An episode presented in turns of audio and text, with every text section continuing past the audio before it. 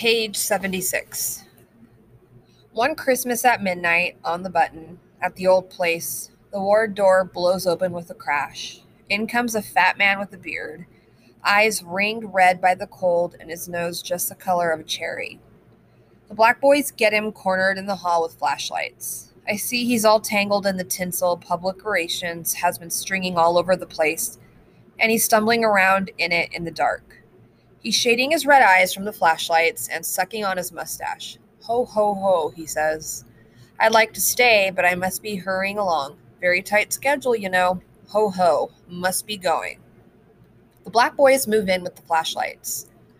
They kept him with us six years before they discharged him, clean shaven and skinny as a pole.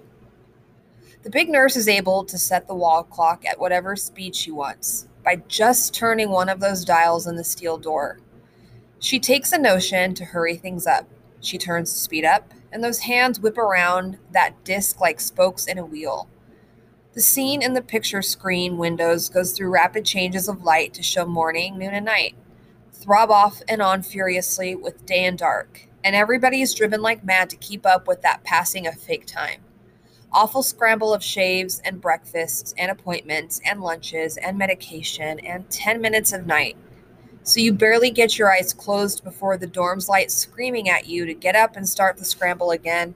Go like a son of a bitch this way, going through the full schedule of a day, maybe 20 times an hour, till the big nurse sees everybody is right up to the breaking point, and she slacks off on the throttle, eases off the pace on that clock dial, like some kid been fooling with the moving picture production machine and finally got tired watching the film run at 10 times its natural speed, got bored with all that silly scampering and insect squeak of talk, and turned it back to normal. She's given to turning up the speed this way on days like, say, when you got somebody to visit you, or when the VFW brings down a smoker show from Portland. Times like that, times you'd like to hold and have stretch out, that's when she speeds things up. But generally, it's the other way, the slow way. She'll turn that dial to a dead stop and freeze the sun there on the screen so that it don't move a scant hair for weeks. So not a leaf on a tree or a blade of grass in the pasture shimmers. The clock hands hang at two minutes to three, and she's liable to let them hang there till we rest. You sit solid and you can't budge. You can't walk or move to relieve the strain of sitting. You can't swallow and you can't breathe. The only thing you can move is your eyes, and there's nothing to see but petrified acutes across the room, waiting on one another to decide whose play it is. The old chronic next to me has been dead six days, and he's rotting to the chair and instead of fog, sometimes she'll let a clear chemical gas in through the vents, and the whole ward is set solid when the gas changes into plastic. Lord knows how long we hang this way. Then gradually she'll ease up the dial a degree, and that's worse yet. I can take hanging dead, still better, and I can take that syrup slow hand of Scanlon across the room, taking three days to lay down a card. My lungs pull for the thick plastic air like getting it through a pinhole. I try to go to the latrine and I feel buried under a ton of sand, squeezing my bladder till green sparks flash and buzz across my forehead. I strain with every muscle and bone to get out of that chair and go to the latrine. Work to get up till my arms and legs are all a shake and my teeth hurt. I pull and pull, and all I gain is maybe a quarter inch off the leather seat. So I fall back and give up and let the pee pour out, activating a hot salt wire down my left leg that sets off humiliating alarms, sirens, spotlights, everybody up and yelling and running around, and the big black boys knocking the crowd aside right and left as the both of them rush headlong at me, waving awful mops of wet copper wires, cracking and spitting as they short with the water. About the only time we get any let up from this time control is in the fog. Then time doesn't mean anything, it's lost in the fog, like everything else. They haven't really fogged the place full force all day today, not since McMurphy came in. I bet he'd yell like a bull if they fogged it. When nothing else is going on, you usually got the fog or the time control to contend with. But today, something's happened. There hasn't been any of the, these things worked on us all day, not since shaving. This afternoon, everything is matching up. When the swing shift comes on duty, the clock says 4:30, just like it should. The big nurse dismisses the black boys and takes a last look around the ward. She slides a long silver hat pin out of the iron blue knot of her hair back of her head, takes off her white cap, and sets it careful in a cardboard box. There's mothballs in that box. And drives that hat pin back in the hair with a stab of her hand. Behind the glass, I see her tell everyone good evening. She hands the little birthmark swing shift nurse a note. Then her hand reaches out to the control panel in the steel door, clacks on the speaker in the day room. Good evening, boys. Behave yourselves. And turns the music up louder than ever. She rubs the inside of her wrist across the window. A disgusted look shows the fat black boy who just reported on duty that he'd better get to cleaning it and he's at the glass with a paper towel before she so much as locked the ward door behind her. The machinery in the wall whistles, sighs, drops into a lower gear. Then till night, we eat and shower and go back to sit in the day room. Old Blastic, the oldest vegetable, is holding his stomach and moaning. George, the black boys call him rub a dub, is washing his hands in the drinking fountain. The acutes sit and play cards and work at getting a picture on our TV set by carrying the set every place the cord will reach in search of a good beam. The speakers in the ceiling are still making music. The music from the speakers isn't transmitted in on the radio beam, is why the machinery don't interfere. The music comes off a long tape from the nurse's station, a tape we all know so well by heart that there don't any of us consciously hear it except new men like McMurphy. He hasn't got used to it yet. He's dealing blackjack for cigarettes, and the speaker's right over the card table. He's pulled his cap way forward till he has to lean his head back and squint from under the brim to see his cards. He holds a cigarette between his teeth and talks around it like a stock auctioneer I saw once at a cattle auction in the Dalles. Hey, ya, hey, ya, come on, come on, he says, high fast. I'm waiting on you suckers. You hit or you sit. Hit, you say? Well, well, well. And with the king up, the boy wants a hit. What do you know? So coming at you, and too bad. A little lady for the lad, and he's over the wall and down the road, up the hill and dropped his load. Coming at you. Scanlon. And I wish some idiot in that nurse's hothouse would turn down that freaking music. Hooey, does that thing play day and night, Harding? I've never heard such a driving racket in my life. Harding gives him a blank look. Exactly what noise is it you're referring to, Mr. McMurphy? That damned radio. Boy, it's been going on ever since I came in this morning. And don't come on with some baloney that you don't hear it. Harding cocks his ear to the ceiling. Oh, yes, the so called music. Yes, I suppose we do hear it if we concentrate, but then one can hear one's own heartbeat too, if he concentrates hard enough. He grins at McMurphy.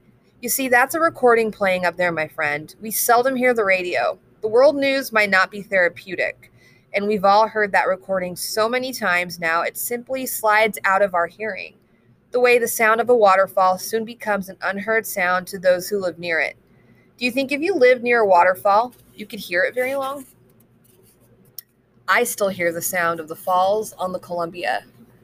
Always will. Always. Hear the whoop of Charlie Bear Belly stabbed himself a big chinook. Hear the slap of fish in the water. Laughing naked kids on the bank. The woman at the racks from a long time ago.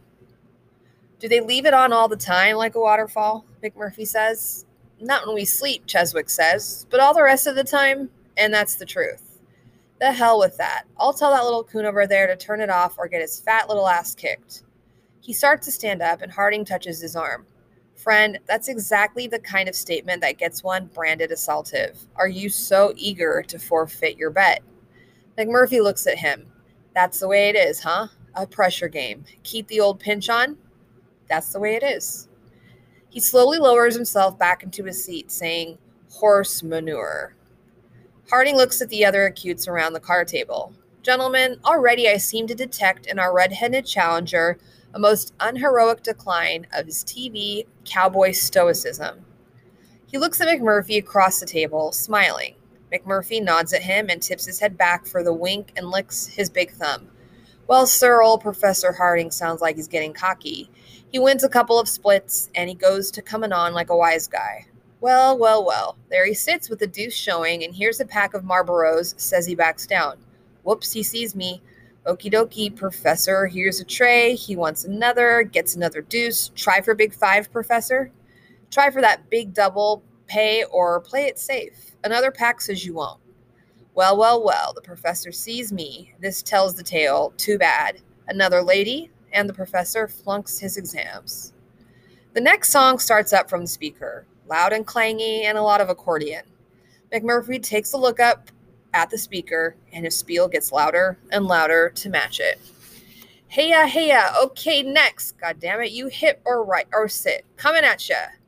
Right up to the lights out at 9:30. I could have watched McMurphy at that blackjack table all night. The way he dealt and talked and roped them in and just let them smack up to the point where they were just about to quit, then back down a hand or two to give them confidence and bring them along again. Once he took a break for a cigarette and tilted back in his chair, his hands folded behind his head, and told the guys The secret of being a top notch con man is being able to know what the mark wants and how to make him think he's getting it. I learned that when I worked a season on the skillo wheel in a carnival. You feel the sucker over with your eyes when he comes up and you say, Now here's a bird that needs to feel tough. So every time he snaps at you for taking him, you quake in your boots, scared to death, and tell him, Please, sir, no trouble. The next roll is on the house, sir. So the both of you are getting what you want. He rocks forward, and the legs of his chair come down with a crack. He picks up the deck, zips his thumb over it, knocks the edge of it against the tabletop, licks his thumb and finger. And what I deduce you marks need is a big fat pot to temptate you. Here's 10 packages on the next deal. Hey, ya, uh, coming at you, guts ball from here on out. And throws back his head and laughs out loud at the way the guys hustled to get their bets down. That laugh banged around the day room all evening, and all the time he was dealing, he was joking and talking and trying to get the players to laugh along with him. But they were all afraid to loosen up. It'd been too long. He gave up trying and settled down to serious dealing. They won the deal off him a time or two, but he always bought it back or fought it back. And the cigarettes on each side of him grew in bigger and bigger pyramid stacks. Then just before 9:30, he started letting them win let them win it all back so fast, they don't hardly remember losing. He pays out the last couple of cigarettes and lays down the deck and leans back with a sigh and shoves the cap out of his eyes, and the game is done. Well, sir, win a few, lose the rest is what I say. He shakes his head so forlorn. Forlorn. I don't know. I was always pretty shrewd customer at 21, but you birds may just be too tough for me. You got some kind of uncanny knack makes a man leery of playing against such sharpies for real money tomorrow. He isn't even kidding himself into thinking they fall for that. He let them win, and every one of us is watching the game knows it. So do the players.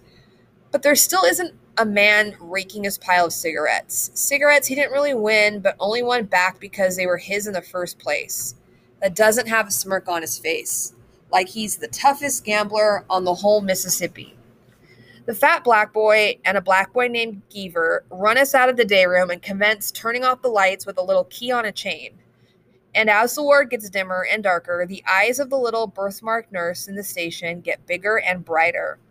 She's at the door of the glass station, issuing nighttime pills to the men that shuffle past her in line, and she's having a hard time keeping straight who gets poisoned with what tonight. She's not even watching where she pours the water. What has distracted her attention this way is that big red headed man with the dreadful cap and the horrible looking scar coming her way. She's watching McMurphy walk away from the card table in the dark day room, his one horny hand twisting the red tuft of hair that sticks out of the little cup at the throat of his work farm shirt. And I figure by the way she rears back when he reaches the door of the station that she's probably been warned about him beforehand by the big nurse. Oh, one more thing before I leave it in your hands tonight, Miss Pilbow. The new man sitting over there, the one with the garish red sideburns and facial lacerations, I've reason to believe he is a sex maniac. McMurphy sees she's looking so scared and big eyed at him, so he sticks his head in the station door where she's issuing pills, gives her a big friendly grin to get acquainted on. This flusters her so she drops the water pitcher on her foot. She gives a cry and hops on one foot, jerks her hand, and the pill she was about to give me leaps out of the little cup and right down the neck of her uniform where that birthmark stain runs like a river of wine down into the valley. Let me give you a hand, ma'am. And that very hand comes through the station door, scarred and tattooed, and the color of raw meat. Stay back. There are two aides on the ward with me. She rolls her eyes for the black boys, but they are off tying chronics in bed, nowhere close enough to help in a hurry. McMurphy grins and turns the hand over so she can see he isn't holding a knife. All she can see is the light shining off the slick, waxy, calloused palm. All I mean to do, miss, is to stay back. Patients aren't allowed to enter the, oh, stay back. I'm a Catholic. And straight away jerks at the gold chain around her neck so a cross flies out from between her bosoms, slingshots the lost pill up in the air. McMurphy strikes at the air right in front of her face. She screams and pops the cross in her mouth and clenches her eyes shut like she's about to get socked. Stands like that, paper white except for that stain which turns darker than ever, as though it sucked the blood from all the rest of her body. When she finally opens her eyes again, there's that calloused hand right in front of her with my tiny red capsule sitting in it. Was to pick up your watering can you dropped. He holds that out in the other hand. Her breath comes out in a loud hiss. She takes the can from him. Thank you. Good night. Good night. And closes the door in the man's face. No more pills tonight. In the door, McMurphy tosses the pill on my bed. You want your sour ball, Chief? I shake my head at the pill, and he flips it off the bed like it was a, ba- a bug pestering him. It hops across the floor with a cricket scrabble. He goes to getting ready for bed, pulling off his clothes. The shorts under his work pants are coal black satin, covered with big white whales and red eyes. He grins when he sees I'm looking at the shorts. From a co ed Oregon State chief, a literary major. He snaps the elastic with his thumb. She gave them to me because she said I was a symbol. His arms and neck and face are sunburned and bristled with curly orange hair. He got tattoos on each shoulder. One says Fighting Leathernecks and has a devil with a red eye and red horns and an M1 rifle and the other is a poker hand fanned out across his muscle, aces and eights. He puts his roll of clothes on the nightstand next to my bed and goes to punching at his pillow. He's been assigned the bed right next to mine. He gets between the sheets and tells me I better hit the sack myself, that here comes one of those black boys to douse the lights on. I look around, and the black boy named Geever is coming, and I kick off my shoes and get in bed just as he walks up to tie a shirt across me. When he's finished with me, he takes a last look around and giggles and flips the dorm lights off. Except for the white powder of light coming from the nurse's station out in the hall, the dorm is dark. I can just make out McMurphy next to me, breathing deep and regular, the covers over him rising and falling. The breathing gets slower and slower till I figure he's been asleep for a while. Then I hear a soft, throaty sound from his bed, like the chuckle of a horse. He's still awake and he's laughing to himself about something. He stops laughing and whispers, Why, you sure did give a jump when I told you that coon was coming, Chief. I thought somebody told me you was deaf.